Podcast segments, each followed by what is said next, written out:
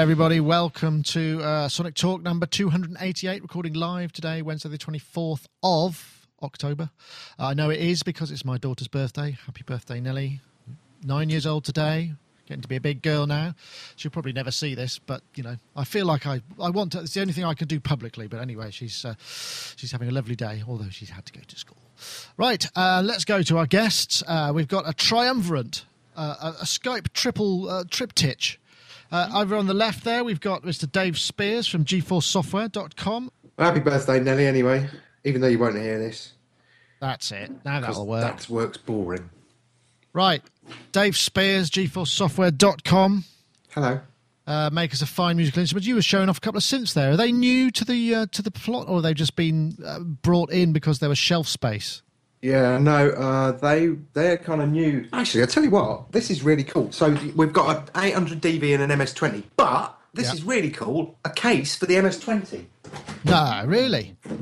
Oh, nice. That looks a bit like a flugelhorn case. Yeah, I know. It's so uncool. It's actually cool. And you open it up and it goes in there. Is it a proper Korg one then? Yeah, original. Wow. Oh, that's beautiful. Absolutely amazing. Official Korg luggage. That's all falling apart. I like the idea of that, because they're not easy things to transport, because they've got such a... Well, it's L-shaped, isn't it, basically? Anyway, Dave, thank you for joining us. Let's go over to our central. The man in the middle, Gaz Williams from, at... Yes, website is just a matter of moments away. At Gaz Goldstar on Twitter. You can follow him on Twitter and he will tweet things. I have to say, you didn't actually send me a link for the 12-hour MP3 single, unfortunately. There were questions asked on YouTube. Yes, I've lost it. So I'm having to... We're having to sort of go through the old archives trying to recreate it. You're going to have to redo it. Oh, no. You lost it, yeah. But I think the drummer's got a copy, so I'm going to get it. That's all right, then. So apologies. Some people have written to me, so apologies. I will get it to them, and I'll send you a link or find a way to get it up online. Anyway, Gaz Williams, bass player extraordinaire, songwriter, producer, mastering engineer. In fact, I was just working on your Sonus Wahoo piece. I sent you a link to it. Did you get that? I just watched it literally moments before I came online. So, yes. Okay. Yeah. All right. Brilliant. I'll talk to you later about it. Yes. I'm trying to figure out whether you're happy or sad at the moment, but I'm not going to second guess you. Anyway, thank you very much, Gaz, for joining us. And we're also going to go over to Mr. Richard Hilton, who has joined us from Connecticut, where he mans the controls for Nile Rodgers, his personal studio, and chic band member, a bona fide, fully paid up disco guy. I'm back. Ah, hooray. In all my disco glory. Excellent. Rich, how are you? Good? I'm good, thank you. How about yourself? Yeah, I know. Good day today. And yes, so all positive stuff. I've been a day of boxing things up.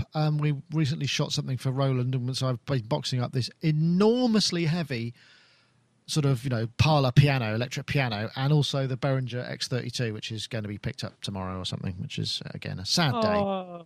A sad day, as I've gone on and on about, in the vain hope that somebody at Behringer will hear me and take pity and say, what do you mean you can hang on to that? We'd love you to product price it and all that sort of thing, but I doubt very much that's going to happen. So I'm just going to have to give it up. I'm giving it up and it's going back. Anyway, Rich, thank you very much for joining us as well. Right, let's go straight in with our first first thing. This is kind of funny. I'll start with this because this always makes me laugh when I see this kind of thing. I don't know if you're ready for this. This is just awesome. It's like the monolith. Listen to the audience. They're just flabbergasted. What I would really like to get, though, is... just... is a lip reader This is the iMac. I'm not going to go on about. I'd like to get a lip reader to actually read what those people in the audience were saying, because I'm sure it's not what the whoops and cheers might indicate. You know, is that it? It's a 3D render of like a very thin computer. Anyway, as we all know, Apple have had their big event and they've announced the iPad Mini, and which I don't know whether that's very exciting. I think the most exciting thing about that is it might fit on the space on more keyboards, I suppose. So you can kind of put it on the side and use it in some fashion. But then there's also new Mac Minis and new iMacs, very thin at the outside, the optical illusion. It's essentially like a Mac Mini that's been steamrollered and had an LCD glued on the front of it, as far as I can tell. But I won't. That's just my immediate impression. But Dave Spears, I can tell, is getting revved up to chip in and maybe discuss. Anything exciting in there for you? No, I'm almost ashamed to be a Mac user now. Really? Yeah, I don't know that. I just find I don't know. I can feel all my developers' copies of everything slipping out the window as I open my mouth. But I mean, Jonathan Ives changed his name to Johnny now, Jony. That's quite cool, isn't it? Joni, that is, isn't it? And do you think he's pre-op? Yeah, but God knows. I mean, he's a very handsome man. I don't think I'd ever fit within the Apple organisation. But I mean, I think what kind of gave it away for me is when you look at him talking about things, his hand movements seem to reveal what he may or may not think of their customers. And there's an awful lot of phallic references. The 7.9 inches being the correct size, the use it with one hand, the remarkable levels of fit and finish. There's just so many quotes in there, apart from the constant use of the word amazing all the time till it actually makes you want to gag. Fast food performance. What is that? It's something that promises the earth and delivers nothing of any nutritional value. I don't know, you know. iCloud, I think that should just be renamed to iCludge. I could go on and on and on and on. And actually, I looked at the whole smugness of everything and just kind of went, you know what? I don't even want anyone to see me using something with that logo on anymore. Ah. So that's kind of how I feel about it, I'm afraid. I feel like I'm intruding on a bit of personal grief and working out there, but I appreciate you passing on. I know what you mean. It sort of felt like it wasn't really enough. It's not enough anymore just to sort of, you know, make the edges thinner and what have you. And that's kind of interesting. There are things that are closer to what Apple can do than there used to be in a number of different areas. Not all of them, admittedly. So perhaps they're just, you know, having to resort to the usual kind of marketing speak. And I'm not really even talking about the stuff that's been released that'll be replaced by more stuff in 6 or 9 months or a year's time. Well, there is that too. Which will then be the next greatest thing. I'm not even on that. It's just even that whole kind of the corporate presentation. They weren't like that years ago, and somehow they've kind of turned everything into this sort of drone like. I don't know. Makes me kind of shudder a little bit. Oh dear. Well, there's an interesting start, an interesting take on things. Gaz, I'll come to you as you're in the middle. Maybe I could go to Rich and you'll have the middle way, but we'll see. We'll start with you. So anything in there that kind of makes you... I mean, in a way, Dave sort of voiced many of my kind of feelings, really. That the overwhelming smugness does kind of do them no favours. Mm. You know, it does great, definitely. I mean, talking about the actual products themselves, obviously with, taking note of the iPad Mini and just wondering about that. And, you know, the story goes that Steve Jobs was he vehemently opposed to, he really didn't want that, did he, apparently? I'm not quite sure what the whole background of that is. And it seems a bit strange because that 7.9 inch, but that size kind of tablet, the rivals of, you know, like the Google Nexus 7 and the Kindle Fire, you know, that market segment is kind of booming. So obviously they're trying to get a slice of that. But then they've priced it like £100 more than yeah, that's the Apple Premium. It just makes it more obvious, I suppose, that there is a premium. I think so, and I think that kind of, you know, I suppose if it's as powerful as the iPad 2, which I believe it is, then I suppose it couldn't be significantly cheaper or else it would devalue the iPad 2. So I suppose they are trapped a little bit there in pricing strategy. Interesting. I mean, in a way, I would prefer them to go the other direction and do an iPad Maxi, you know, and have like a 12-inch. It's like a huge, great, yeah, like a massive, like an HDMI television that you just sort of carry around like this. Yeah. But from a musical point of view, that would be brilliant, wouldn't it? You know, a really big one, you know, for all the kind of, you know, hands-on controller stuff. That's what I would love to see. Yeah. So the actual iPad Mini, I mean, I'm sure it will be very useful for certain things, but. It's not doing it for you. I must say, I mean, the one thing for me that I thought was pretty cool was the new Mac Minis. I mean, although we can gloss over the fact that there's still no Mac Pro, and I'm guessing that's probably it, to be honest. I can't really see that they're going to, you know, this is where they're focusing. But the Mac Minis are some pretty... pretty reasonably priced stuff there. If I go to here, we got the, you can get a dual 2.5, 4 gigs of RAM, 500 gig hard drive, $500 including VAT, £500 including VAT, and that would work for us probably as an edit machine on the road, or, you know, as a second machine here. And also, you know, there's the i7 2.3 for 6.7. I mean, that ain't bad, if it'll do, you know, what it needs to do. If I can get some more RAM in it, what have you, and you can get this this new Fusion drive or what have you. I don't know. I'm going to come to Rich now and see what he has to say on the subject. Anything in there that thrills you? Yeah, good. Let's hear it. I wasn't tempted to throw all my Apple stuff out the window.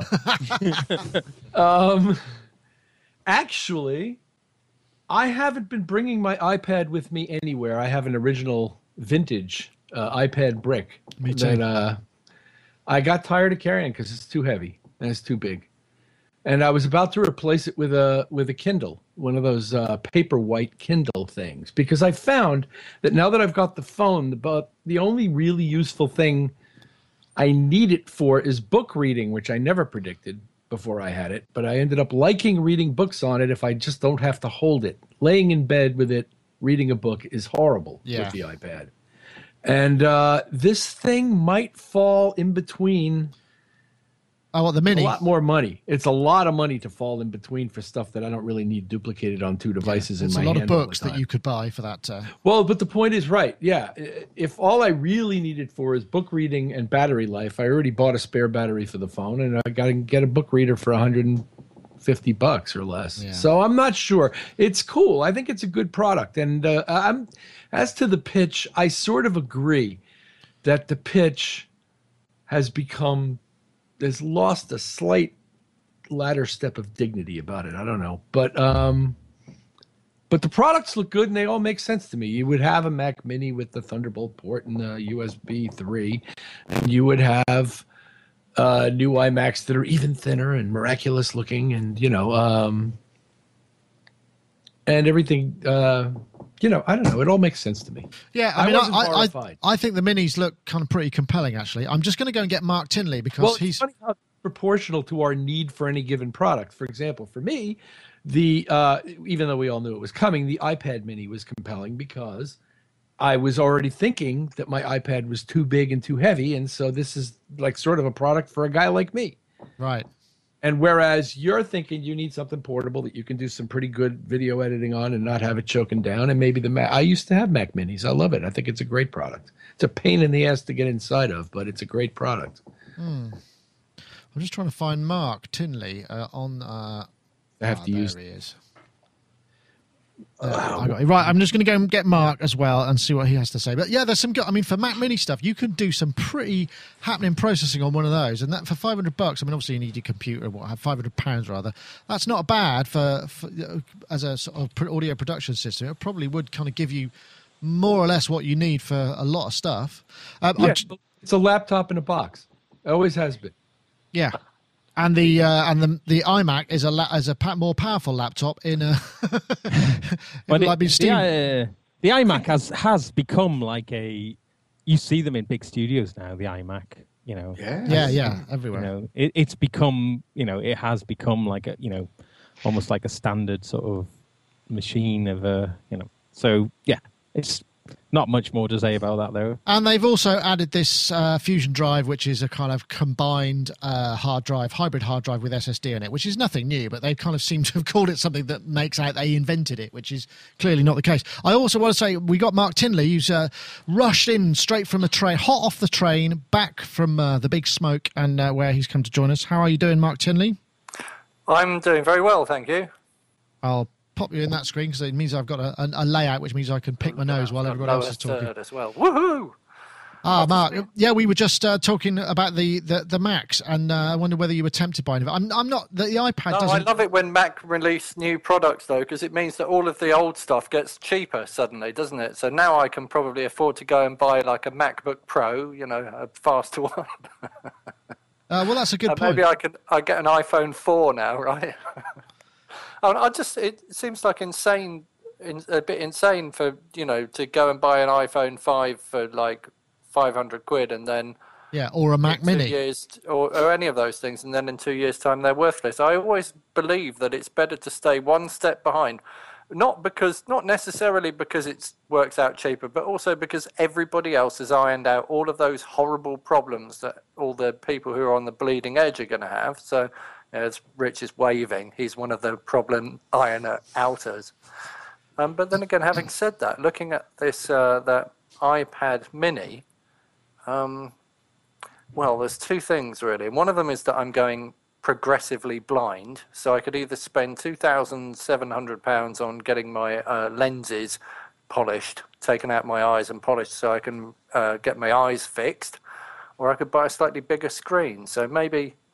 If it would solve the problem of replacing my iPhone 3, but then looking at it, I think I'd have to wait for the GSM one because the Wi-Fi one doesn't have the GPS in it. So then you would lose all of your navigational functionality. Oh, let's not get started on that. I mean, the one thing that I did that is quite interesting about the iMac and the Mac Mini still has FireWire, so you get Thunderbolt, you get 4 USB 3s, and you get FireWire 800, which I think actually is quite... But then the iMac, which is the sort of, you know, the fancy one with the 5mm super thin look, you know, whatever, doesn't have FireWire on it at all. So, I mean, from our point of view, a Mac Mini would sit right into, you know, this whole world of stuff we've got here and would make a lot of sense. The problem I've got...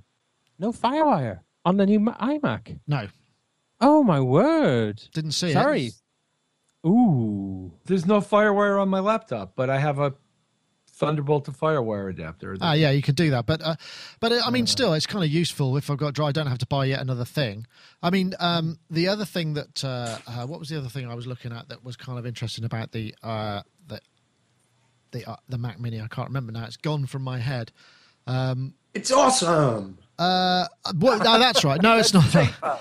External hard drive. This thing, because I thought, well, okay, Thunderbolt might be time to do this, and I was checking out the prices of these Thunderbolt kind of drives, and they're still really expensive. I mean, you're paying a couple of £100 for like a portable drive here, Lassie. How fast is the Thunderbolt thing, though? Well, it'd be fast, but I mean... But USB 3 is ridiculously fast. Well, I guess it's probably not as fast as USB 3, but these things aren't cheap, you know, so the storage, it's a bit like kind of like, well, I'm sort of buying the same stuff, but because it's got a slightly different bridge in it, I'm paying even more. I mean, okay, maybe the drives inside are faster as well, but I mean, if you can make USB 3 work, you can buy a 3 terabyte USB 3 drive for £100. Yeah, that sounds a bit more appealing. Yeah. And it's lightning fast. So if that worked with your setup, that would be the solution. You don't need any of that FireWire stuff anymore. It's slow. I think what we might consider is getting one of the Mac Mini, the Mac Mini's small ones, you know, dual i5 to take away with us when we go and do NAMM. So we've got like a dual core, a dual 2.5 with turbo boost and what have you, and be able to do some video processing with it, and then just have it back here as an edit machine. I think I said that earlier. I can't remember if I was on air or not at the time. But so, I mean, I think, you know, if you're just wanting to get into Mac world, the Mac Minis look, and you've already got a load of, you know, PC screens and keyboards and stuff. I mean, Mac Mini looks like it could be quite a compelling device, you know, because it ain't that expensive. I think it's $499 US as well, isn't it? Or is it $599? But it's still not $599, right? It still seems reasonable.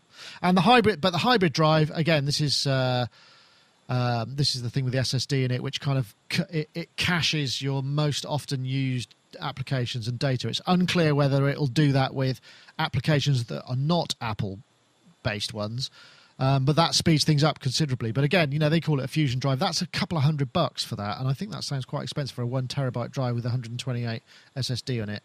And it's not something they invented, even though, you know.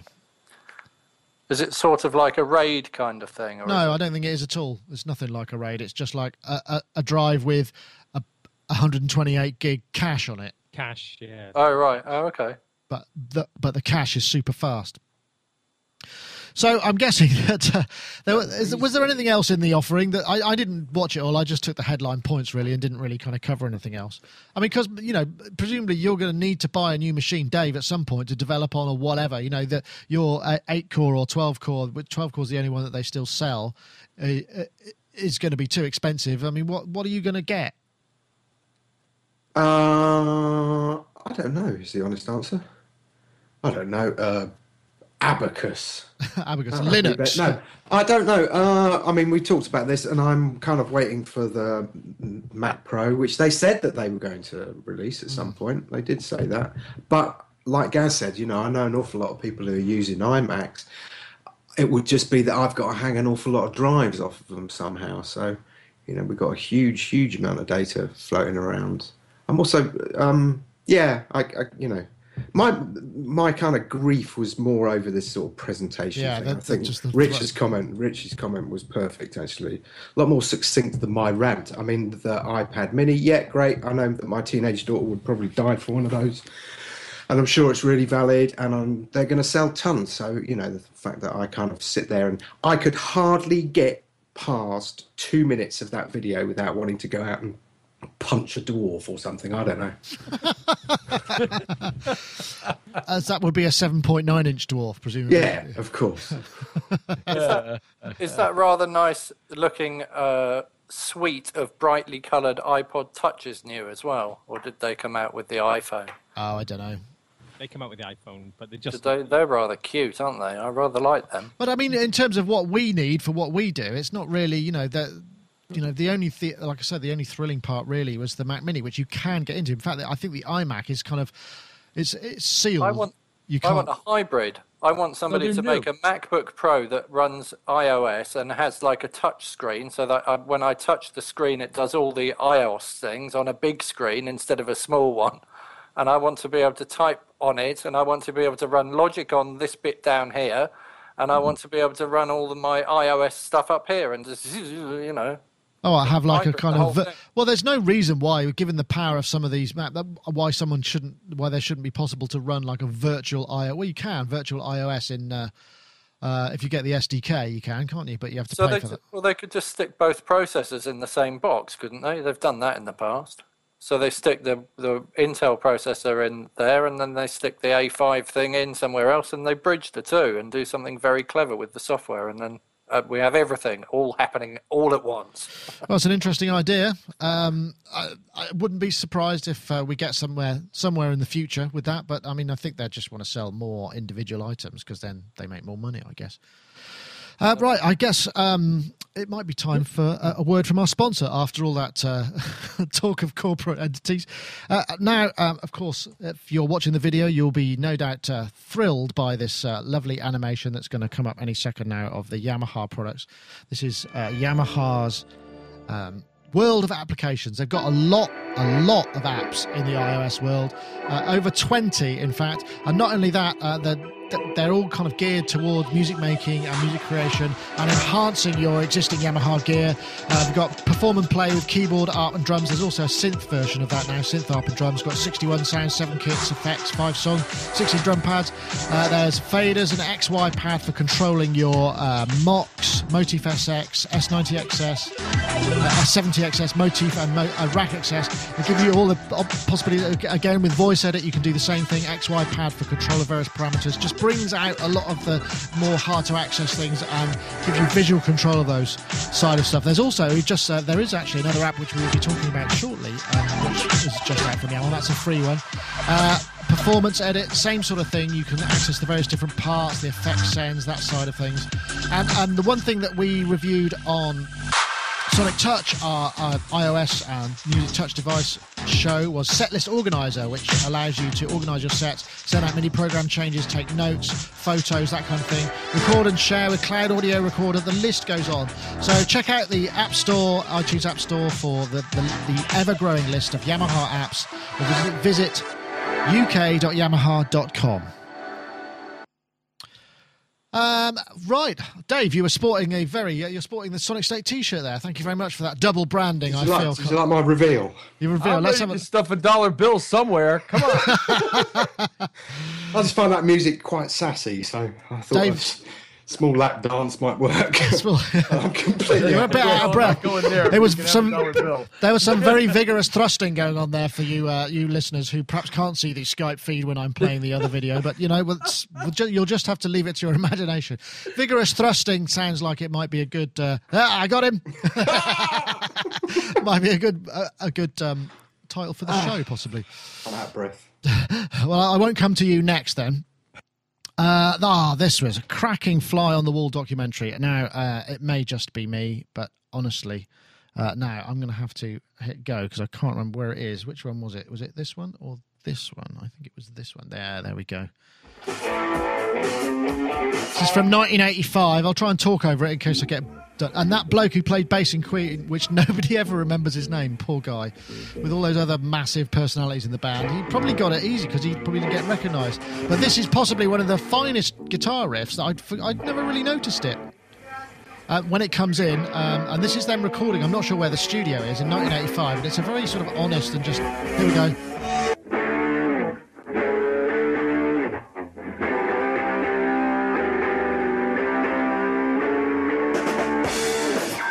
I have to say that I didn't remember what a classic rock riff that was, and I'm a bit of a sucker for that sort of thing. AC/DC's Back in Black intro, one of my favourite intros of all time. Dave's looking really excited here.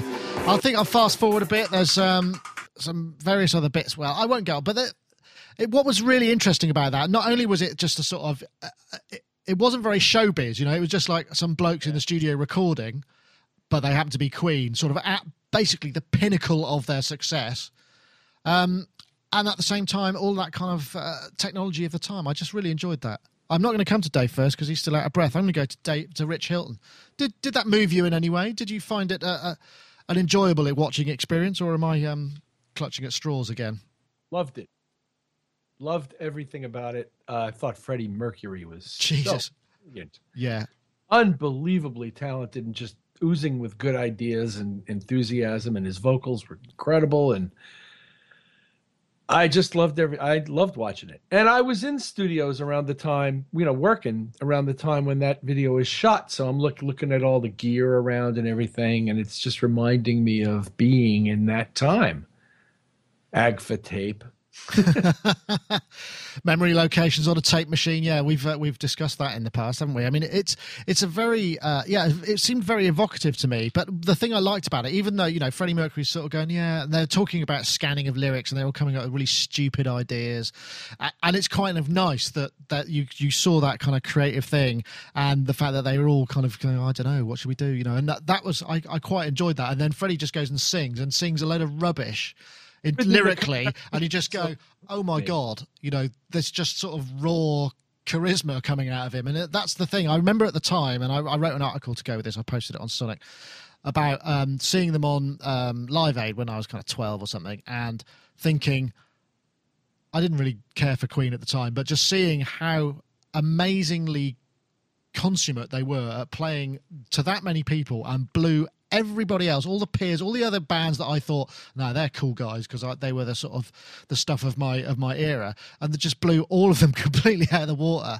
with such ease, and it brought all of that stuff back. And it does maybe sound like a bit of an old fart, but I'm going to stop now. Gaz, what's happening? You look like you're something terrible. Hold on, I can see Gaz is ready to contribute.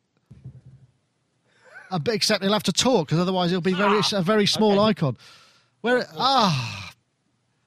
You got your tash on. Joe Dolce.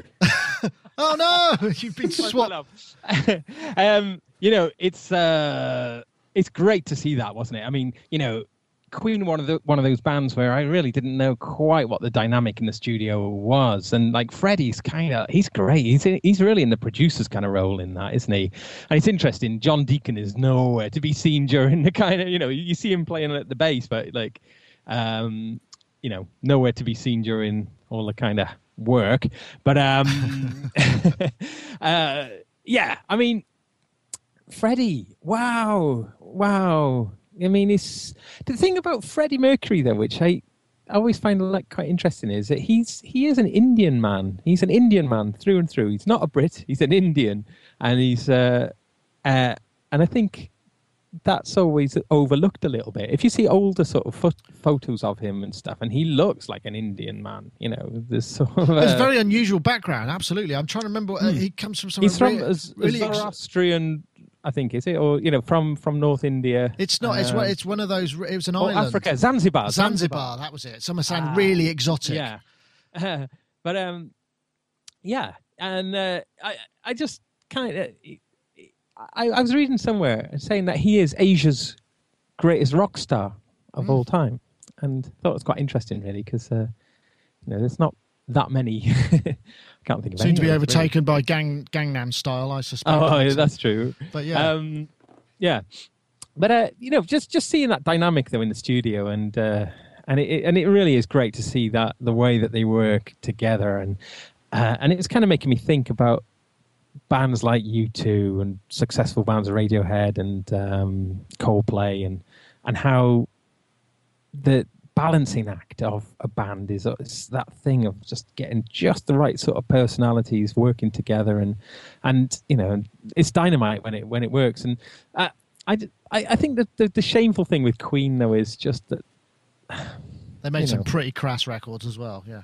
Well, yeah, I don't know, but I mean, everybody does. More the fact that what they've tried to do since Freddie's been, you know, since Freddie passed away, and I think if there was ever a band that should have shut up shop, it was Queen, really, you know. But that's just my. That's an interesting point, Dave Spears. I'm just trying to. I'm coming to you, and I'm wondering whether you're going to be really grumpy or go, yeah, I enjoyed that.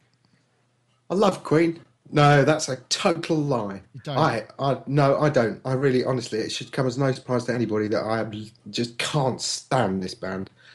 I don't know why. I think Freddie's was cool, interesting character. I like his background, but for me, it's just a whole load of pompous nonsense, all of it. And as for that, We Will Rock You. Actually, I'll rewind a little bit. As a kid, I remember hearing Seven Seas of Rye and thinking, oh, this is quite interesting.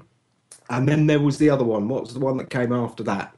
And thinking, and then everything from there just... Yeah, Killer Queen. Killer and Queen, then everything from there was just kind of like, okay, obvious, okay, obvious. And of course, Live Aid was the kind of defining moment for them as a band. But I don't think I ever owned a Queen record. And I probably never listened to one all the way through. I don't think I did either, actually.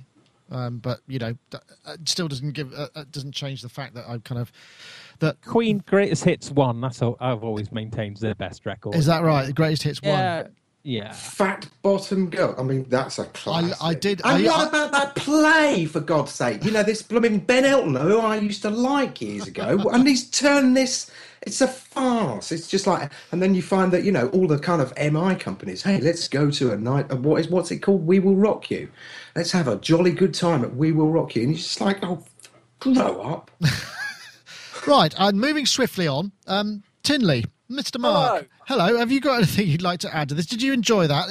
I mean, it was a bit nostalgic, but it also, I really enjoyed the fact that, you know, of its time, it just felt like it was absolutely the sort of, you know, it encompassed pretty much the pinnacle of that whole scene.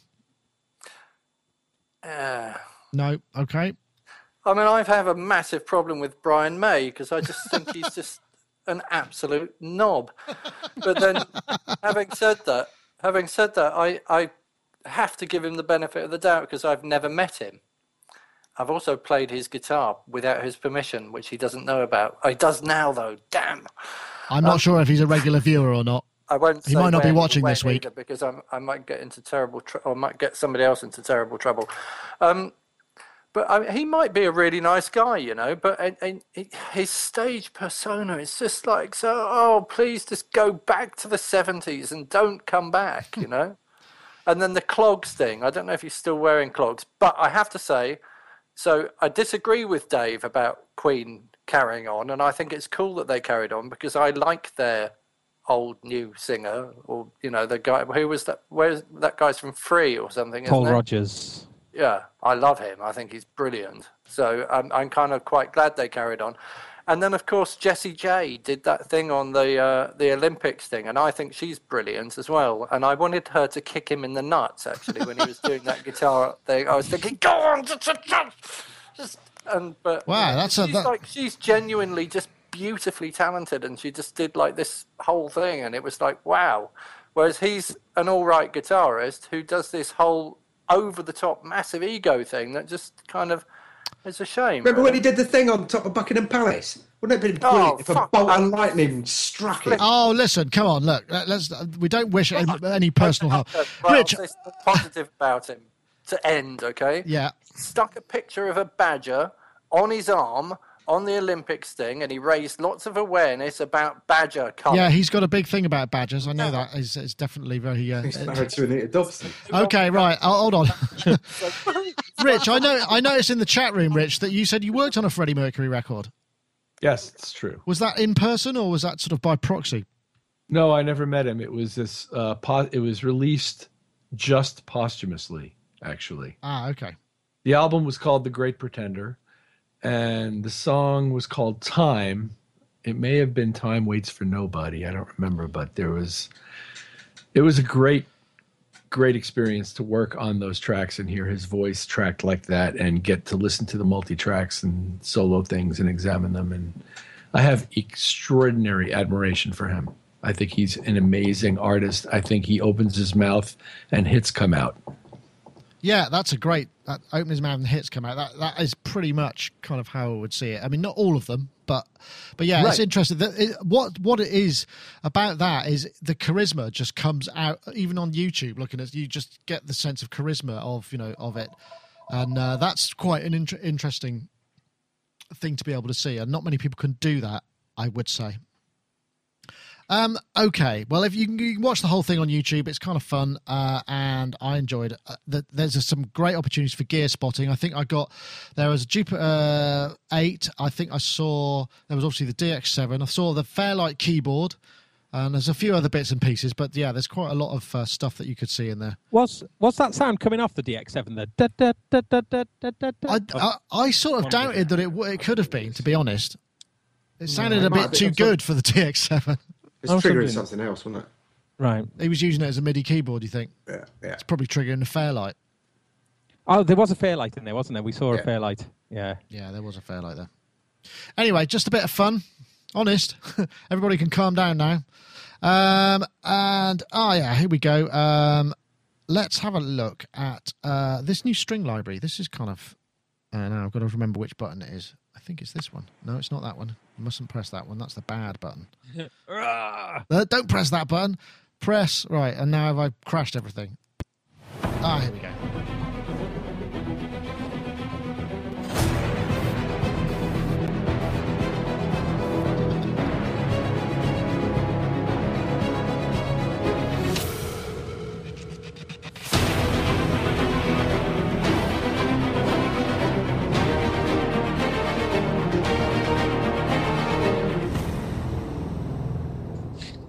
Dave's playing the action hero over that. I'm not going to play the whole thing there.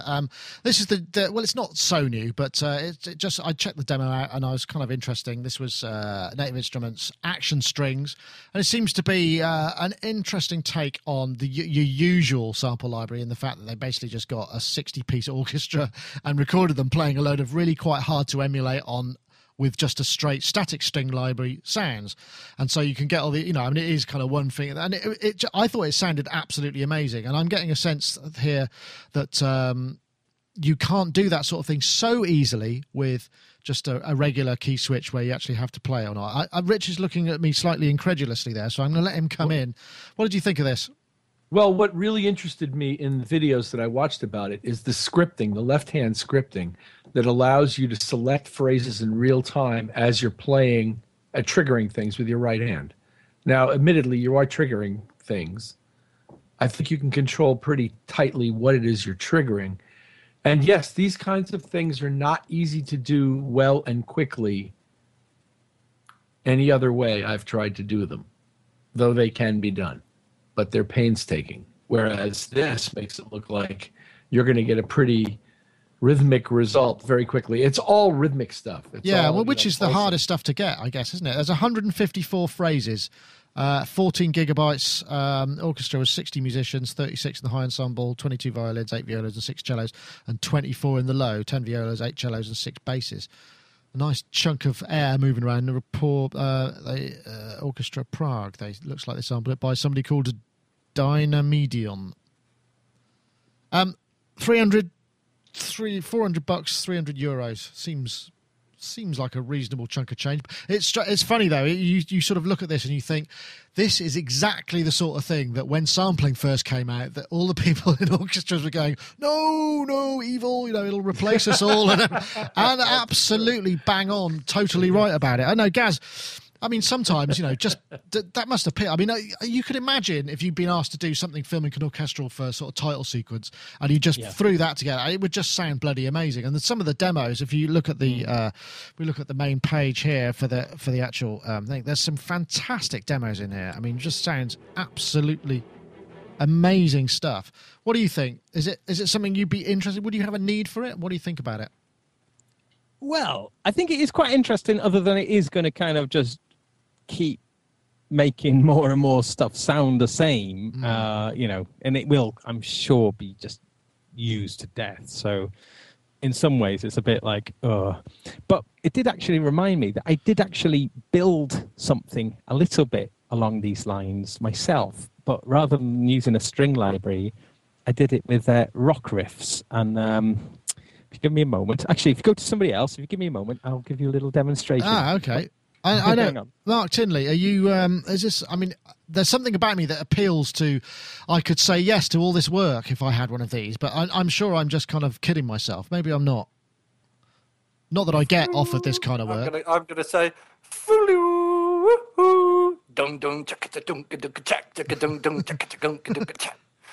okay. I agree with Gaz. I think it's going to make things too samey, and everybody will go, oh, that's the sounds I have, and it will become like one of those sort of, the D50 thing, when everybody had a D50 and everybody used that flume or whatever it's called sample, and everybody used that amen loop. And I just think that if somebody hears this as like the signature sound that we're meant, why am I? Yeah, Gaz, I think that's Gaz. That's Gaz. Is he something? No. Okay, I don't know what that is. Oh, okay. But I just think it's going to get to the point where, where everybody will go, oh, I want that sound, and we'll hear it in everything. Can we talk about the Adele song, the Bond song as well? Because I think that that sounds like sampled strings, and I think this whole sampled strings thing needs to go. We need to get back to real orchestras, because they definitely sound... Yeah, well, if you can afford it. And have more of a thing going on, yeah. Well, maybe the thing about this is it would, you generate the demo and then you go, well, actually, if you get the budget to do the recording properly, you go and do it properly. I know, Dave. But then nobody ever strays away from like a set kind of pattern of things. And this, music's far too much about far too many set patterns. Like, oh yeah, I know, let's have guitar, bass, and drums and a singer. I mean, come on, let's not do that. Let's do something completely different. Let's have like a sousaphone player. Yeah, okay, but bearing in mind that, if you ever do a string session, what happens is you end up with you go there. I mean, this is somebody. If say it's the first time you do it, you've got the budget for the album. You go to an arranger. You come up with some arrangements. The arranger sorts them out. And then you turn up, you don't really know what's going on. There isn't time to kind of experiment wildly with mic placement and how you interface with the orchestra. You're going to get something that is of a general sort of, I mean, it'll be of the moment, but it's going to fit a certain form anyway. So, I mean... And then it's going to cost you 45,000. And it'll cost you 45, yeah, exactly. Exactly. So, yeah, I mean, yeah. Dave Spears, you're looking, again, rather nonplussed there, and I want to hear what you have to say. No, I thought it sounded great. I mean, I did. And I know, you know, if you're on one of these kind of, okay, score this. You've got 10 minutes to score this. I mean, you're going to be on a tight budget, and this is probably perfect for that. My angle was slightly different. In fact, I was thinking, it sounds like Hans Zimmer in a box. And then we were kind of like, well, maybe we could kind of do a Zimmer tribute thing and call it like Zimmer Frame. And then we just went off on this kind of wild, bizarre tangent on that. But yeah, I can't argue with it. I think it sounds good. Of course it's going to be overused. I could imagine Eric Prissings thinking, damn, I've got some competition in the overused stakes on TV. But hey, if it works. But is it any different to, you know, Optigon samples or Mellotrons, you know, all of those things that we've seen? You know, it's the, I mean, isn't it the current equivalent of that kind of technology? I can't. Yeah, no, I completely agree. And there's a part of me that actually really enjoys that. I've said before, you know, we sit in front of the TV at night sometimes, and all of a sudden I'll hear an Optigon thing and it'll be Tron, and it's like this kind of musical Tourette. And I quite like the idea of some of the Native Instruments guys sat there going, you know, whatever, what was this called again? Epic strings or action strings. Action strings. Yeah, action strings, especially in a German accent. It would be superb. Brilliant.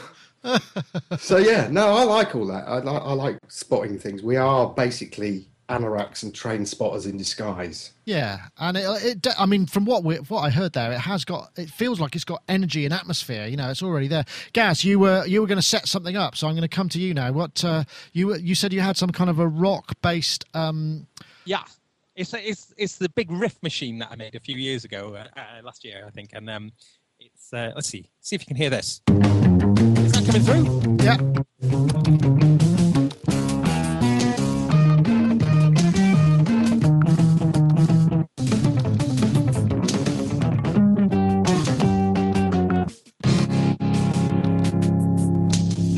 That's brilliant. I'll tell you what, it sounds like early Zappa. It sounds like Weasel Ripped My Flesh or something. That's fantastic. What did you make that in, Gaz? In Ableton Live, and we made, but with my band Rocket Goldstar, we made lots and lots of very small little riffs. And then we made the riffs kind of sound so you can kind of go from one to another. But then half the keyboard is the riffs. Yeah, there's 44 riffs in all, and it's on the 88 keyboard. We got one half is the riffs that start from the beginning. Yeah. Half is the same riffs, but they start like in the legato mode, which is relative in the bar. So you can kind of hit the riff on the left, it'll start at the start, or on the right, you can kind of just jump to another one. So it's so right.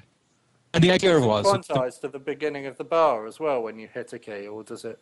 The side on the left is quantized to the beginning of the bar. The side on the right, you can just go in at any. Anywhere you want, and it will switch. So you can just make massive amounts of. I mean, it's almost like a limitless amount of kind of riffs. The chat room is requesting more, Gaz. I feel you have to play, and you're going to have to play us out. This is just. I'll step through. I'll step through them. I'll show you. I'll show you what I mean. Anyway, okay.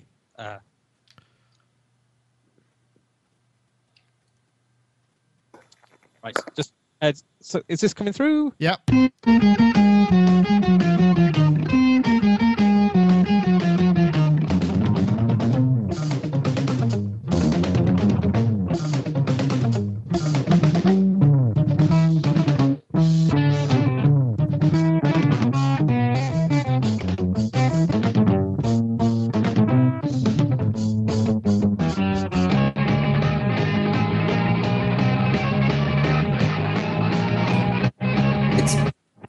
Than Queen. That's great, Gaz. It's better than Queen. It's better than Bohemian Rhapsody, man. Definitely. You need to. Because I remember when I used to do a lot of remixes. The thing that always used to be my task, you know, it's like you get to the end of a 4 or an 8 bar or a 16 section, and there'd be a signature fill of some kind. You know, whether it would be a silly drum fill or a sample or a kind of, you know, whatever it may be. And I was always searching for those things. And that just sounds like it's an entire keyboard's full of those 1 bar. Can you time stretch them? I think you should sell it as a pack. I'm sure you could make some money out of that. Yeah. Guys, we should talk. It's awesome. That's awesome. I was going to start singing, bicycle. I want to ride my Mellotron. Very, very good. Badger. I want to ride my badger. Yeah, that's. Awesome. That's really good. Yeah. Really, really good. Thank you very much, Gaz. Again, another great section there. What have we got else? The new string library, more chip grooves. Ah, photos worth 1,000 words. There's an intro. This is one we've been trying to get to for such a long time that I feel I've actually got to at least, you know, give it a nod. And I know Mark probably came back from whatever he was doing just to contribute to this. So I feel I have to put it in because it is actually 5 o'clock and we're probably getting towards the end. So if I'm just going to put that up there. This is the photo, Sylvain Sylvain from the New York Dolls. And what's really irritating actually is there was a bigger version of this photo, which now has been taken offline and I couldn't find anything anywhere else. So this is Sylvain Sylvain circa, I don't know when it would have been exactly, from the New York Dolls. And it captured an image. It's like a totally cool, sort of coquettish, slightly out of it rock musician captured backstage with a babe who's also looks slightly out of it and up for anything on his arm, and it just looks like one of those kind of moments that are hard to beat. I mean, I don't think I can recall any of those in my career. And Mark, I wanted you to start with this because have you seen the New York Dolls? No, I haven't actually. I've seen Johnny Thunders and the Heartbreakers. Johnny Thunders was one of the guitarists in the New York Dolls and then went on to do this more punk thing. But I want to know what that woman looks like now. Do you know what? Well, I'll tell you what that guy looks like now.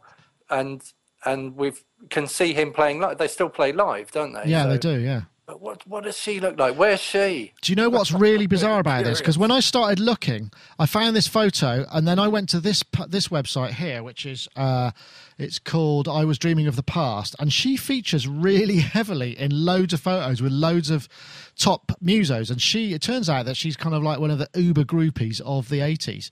There she is with Keith Moon and Fleet. What's her name? She's called Lori Lightning, I believe. Laurie, get And there's a picture here of her with Sylvain Sylvain somewhere. This is that was the thing that was kind of fun. Yeah, there we go. There's another picture of the same. It looks like a similar session or around the same era. And what it starts off with, which is rather much more disturbing and kind of a bit sort of that's her and her mate, and they were about 13, and they just hang around Sunset Strip and trying to basically meet up with as many rock and roll people as possible. So, yeah, that was kind of... but a photo is 1,000 words. I don't know, Rich, I mean, you got any kind of photos that you kind of treasure or like really capture? I'm not asking you to show them on me, but do you know what I mean? There's sort of an essence of the time or whatever which just sort of captures that whole thing. Is there anything I can eke out of you? I do. I mean, you said you didn't want me to show. No, you can show. Start looking for something. You would love it at Niall's house. There's tons of these kinds of pictures. I can imagine. You know, various rock stars in various states of inebriation in between the various things that they're doing, posing for a picture, you know, like backstage at the China Club or whatever. There's tons of them. Mark knows some of the people in them. You know, there's lots of this. This is so completely familiar to me, and based on your enthusiasm for it, I have the sense that you could spend a week in his apartment and his home each. I'd probably be arrested if that were, but yes, I'll wait till I get the invite, but yeah. Well, you can come up sometime, but anyway, yeah, well, like I have pictures that are not quite so, you know, yeah, take my picture, but a little more, you know. Hey, everybody, let's take a picture. He probably sounds like that as well, doesn't he? What? He probably sounds just like that, right? Oh, sure, I'll bet. But there's some great stuff. There was some great stuff. If just a picture could paint 1,000 words, and just seeing that one little shot is just so... It says so many things at the same time, which are just kind of... I don't know. I never understand why the New York Dolls always try and tell everybody that they invented punk, because they clearly didn't.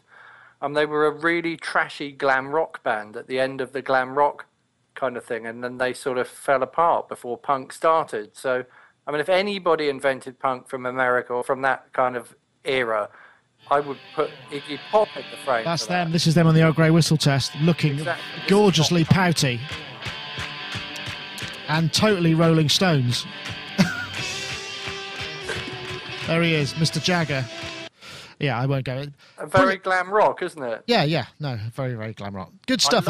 I saw that when I was at that, when that episode was on the BBC. I must have been about 13 or 14, and I saw that, and it was like a pivotal point in my decision to become a musician. So, New York Dolls, very much. They were like one of my favourite bands ever, actually. Interesting influences. Yeah.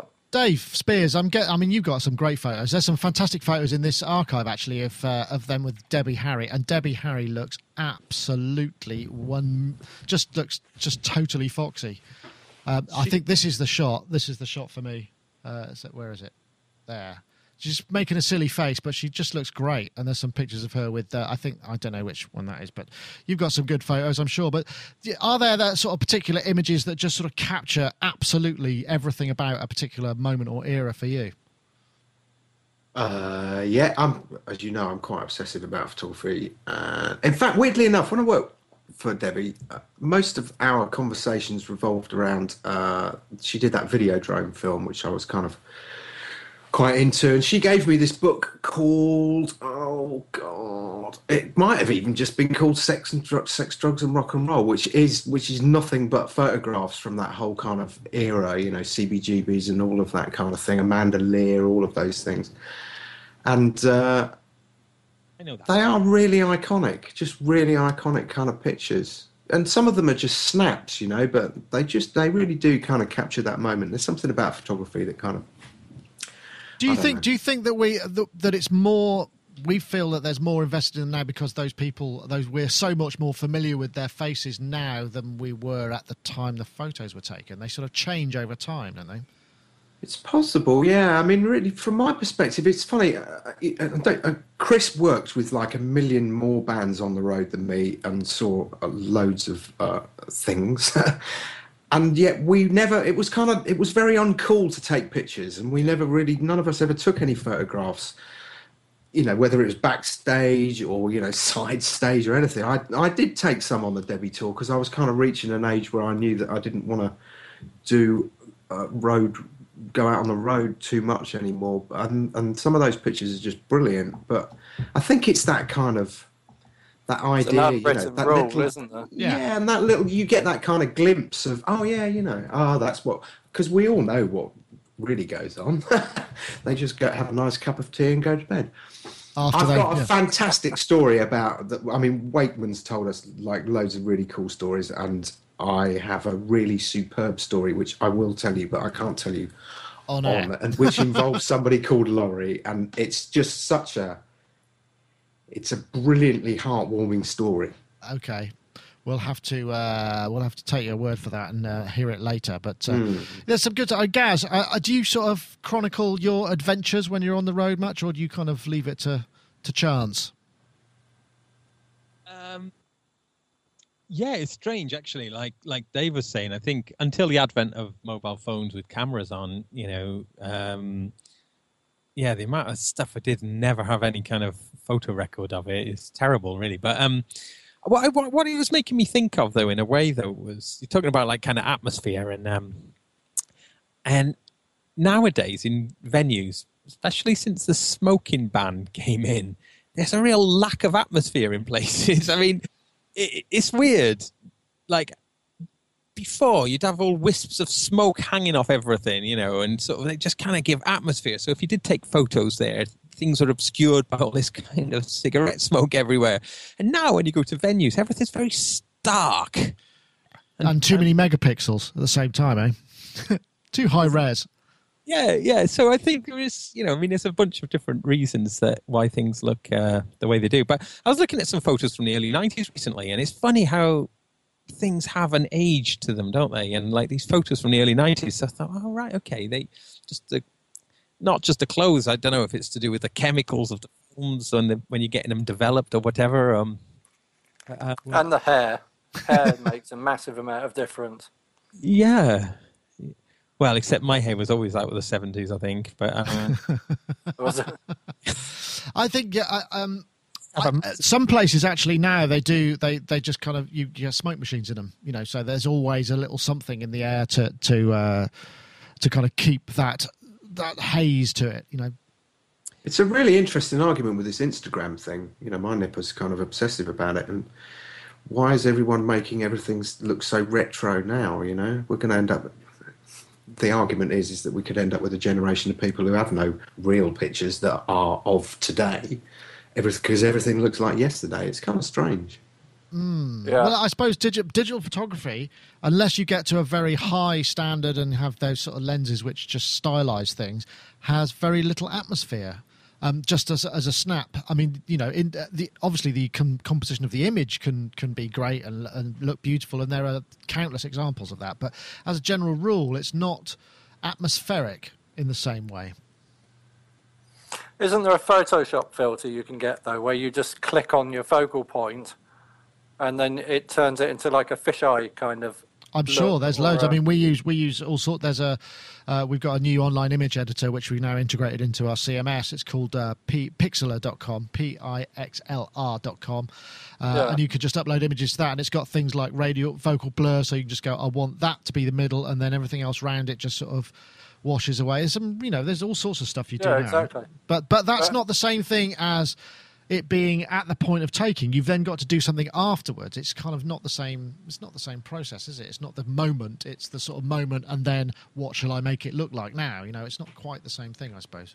No, and it's really... I've actually given my nipper... My nipper's Freya's doing A-level photography now. She got 100% in her GCSE, which was pretty stunning. And I've dug out my old Canon film camera, and I'm going to make her go out with a roll of film and just go, right, let's see what they look like by comparison. Yeah, because kids actually don't understand the whole concepts of depth of field. You know, when they're doing GCSE, it's more about composition. It's not about, you know, depth of field and apertures and shutter speeds and stuff. It's very strange. I think anybody who's listening to this podcast who's under 25, say, we should give them a calculator and a set of instructions on how to get samples into time by time stretching and pitch shifting, and see how they get on, actually. Or better still, just can you write boobs? Calculator. Or hello, yeah. Oh, boobs on a calculator. There's another possible show title as well, I think. And I can find the image as well. I want to see an upside-down Commodore. What was the name of that? There are classic... Sinclair? Yeah, I don't remember. It was a Sinclair one, wasn't it? With red LEDs. Yeah, that's it. Right, boobs on a calculator. That's a great link bait. Yes. Mention of the sneak preview of Ableton Live. Yes, there was a bit. I only heard a very small amount of this. There was apparently a video was leaked onto the Ableton YouTube channel. I mean, that's just doesn't add up. Obviously, that's just rubbish. They put a video up and created a story around it, but I haven't seen it. That's something that's passed me by this week. I've been rather busy. Perhaps you can fill me in. Well, the video doesn't show a great deal, but what it does show, it shows like a new compressor called the Glue, which is Cytomic or something. Yeah, like a new, and then it shows how they've changed the EQ, so it looks a little... Oh, you've muted, Gaz. You've gone. Am I? Glue's Cytomic, isn't it? Cytomic, yeah. Hello, can you hear me? Yes, I can now. Yeah. You're back. Okay. Don't know what happened there. Yeah, it is. I think they've just licensed that. So it was just showing, and it... A couple of plugins. Whoopee. Not even that. I mean, apart from the Glue, which is a new one, it was just showing how the EQ and the compressor had sort of had some, you know, some updates. But the thing that was quite interesting was, in one of the shots, you actually got to see a little bit of the interface as well. So, you know, you know, I'm a long time Ableton Live user. I've been using it since 2002. So I've always followed it quite keenly. So I was kind of keen to see what I did spot. And there's like a new browser, which is actually a lot better actually than the current sort of browser on the left-hand side. And also a couple of intriguing little buttons on top.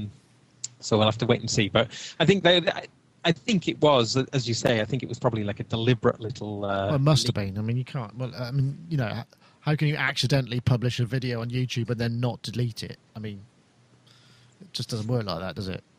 Yeah, I think you know, I think it's a teaser, I think it's called. But I think concentrating, all I was going to say, by them concentrating on just these very fundamental sort of plugins as the first hint of it, I was wondering, is that deliberate to kind of show that it's maybe going in a bit more of a serious sort of direction, or, you know, I don't know. I mean, I know that there's going to be announcements sometime coming soon, and we'll see what it is. But I was talking to somebody at the weekend, actually, thinking about it, and because they said, "Have you seen this?" And I said, "No."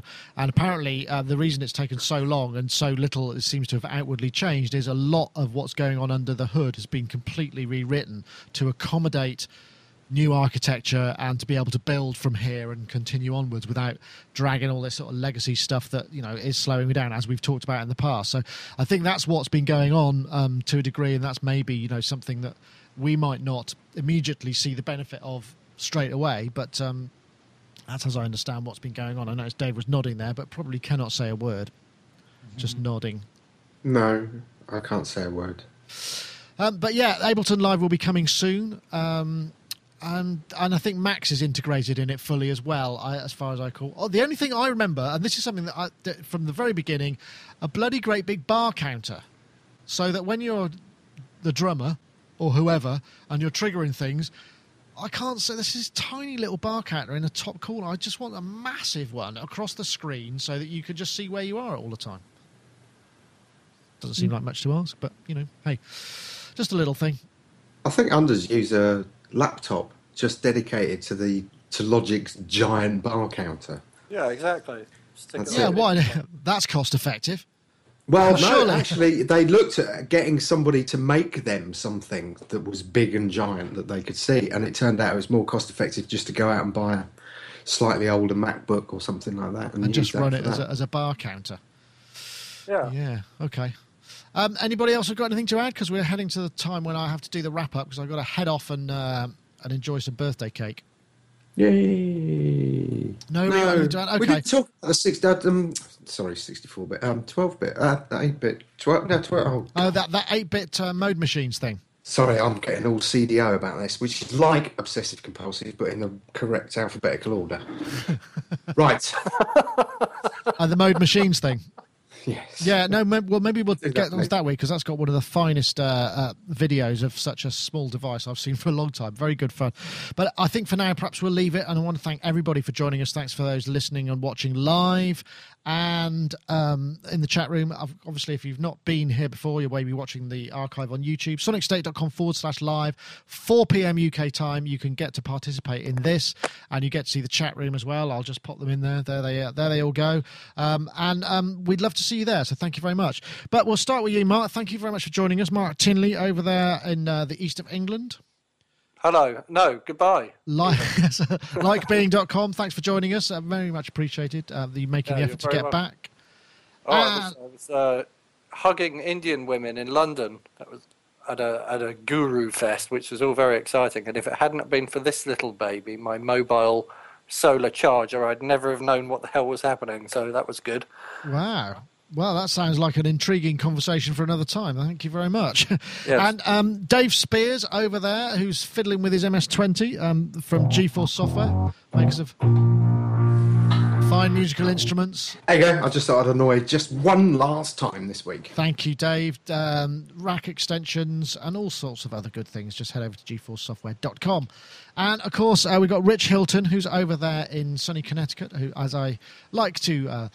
in my mind's eye, I imagine the limousine waiting to whisk him off to perform vital tasks on the final finishing touches on the latest hit record to come out of Nile Rodgers' Hit Factory.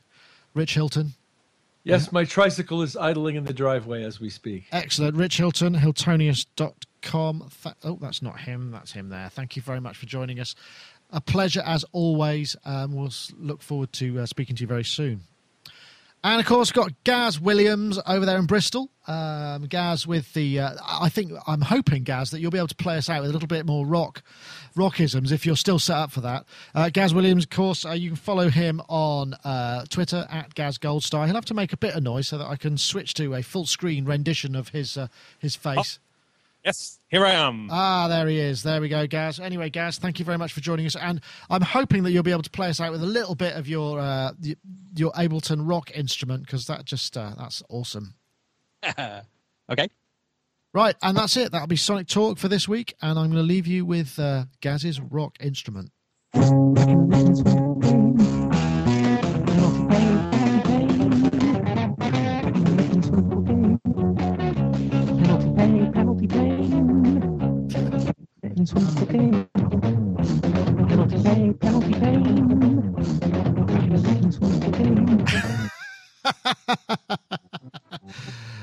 Awesome. He looks a little bit like the bloke in the Monty Python thing, where turning over and playing the organ there. If you fantastic. Thank you very much. That's it. That's Sonic Talk number 288 over for the week. Woohoo!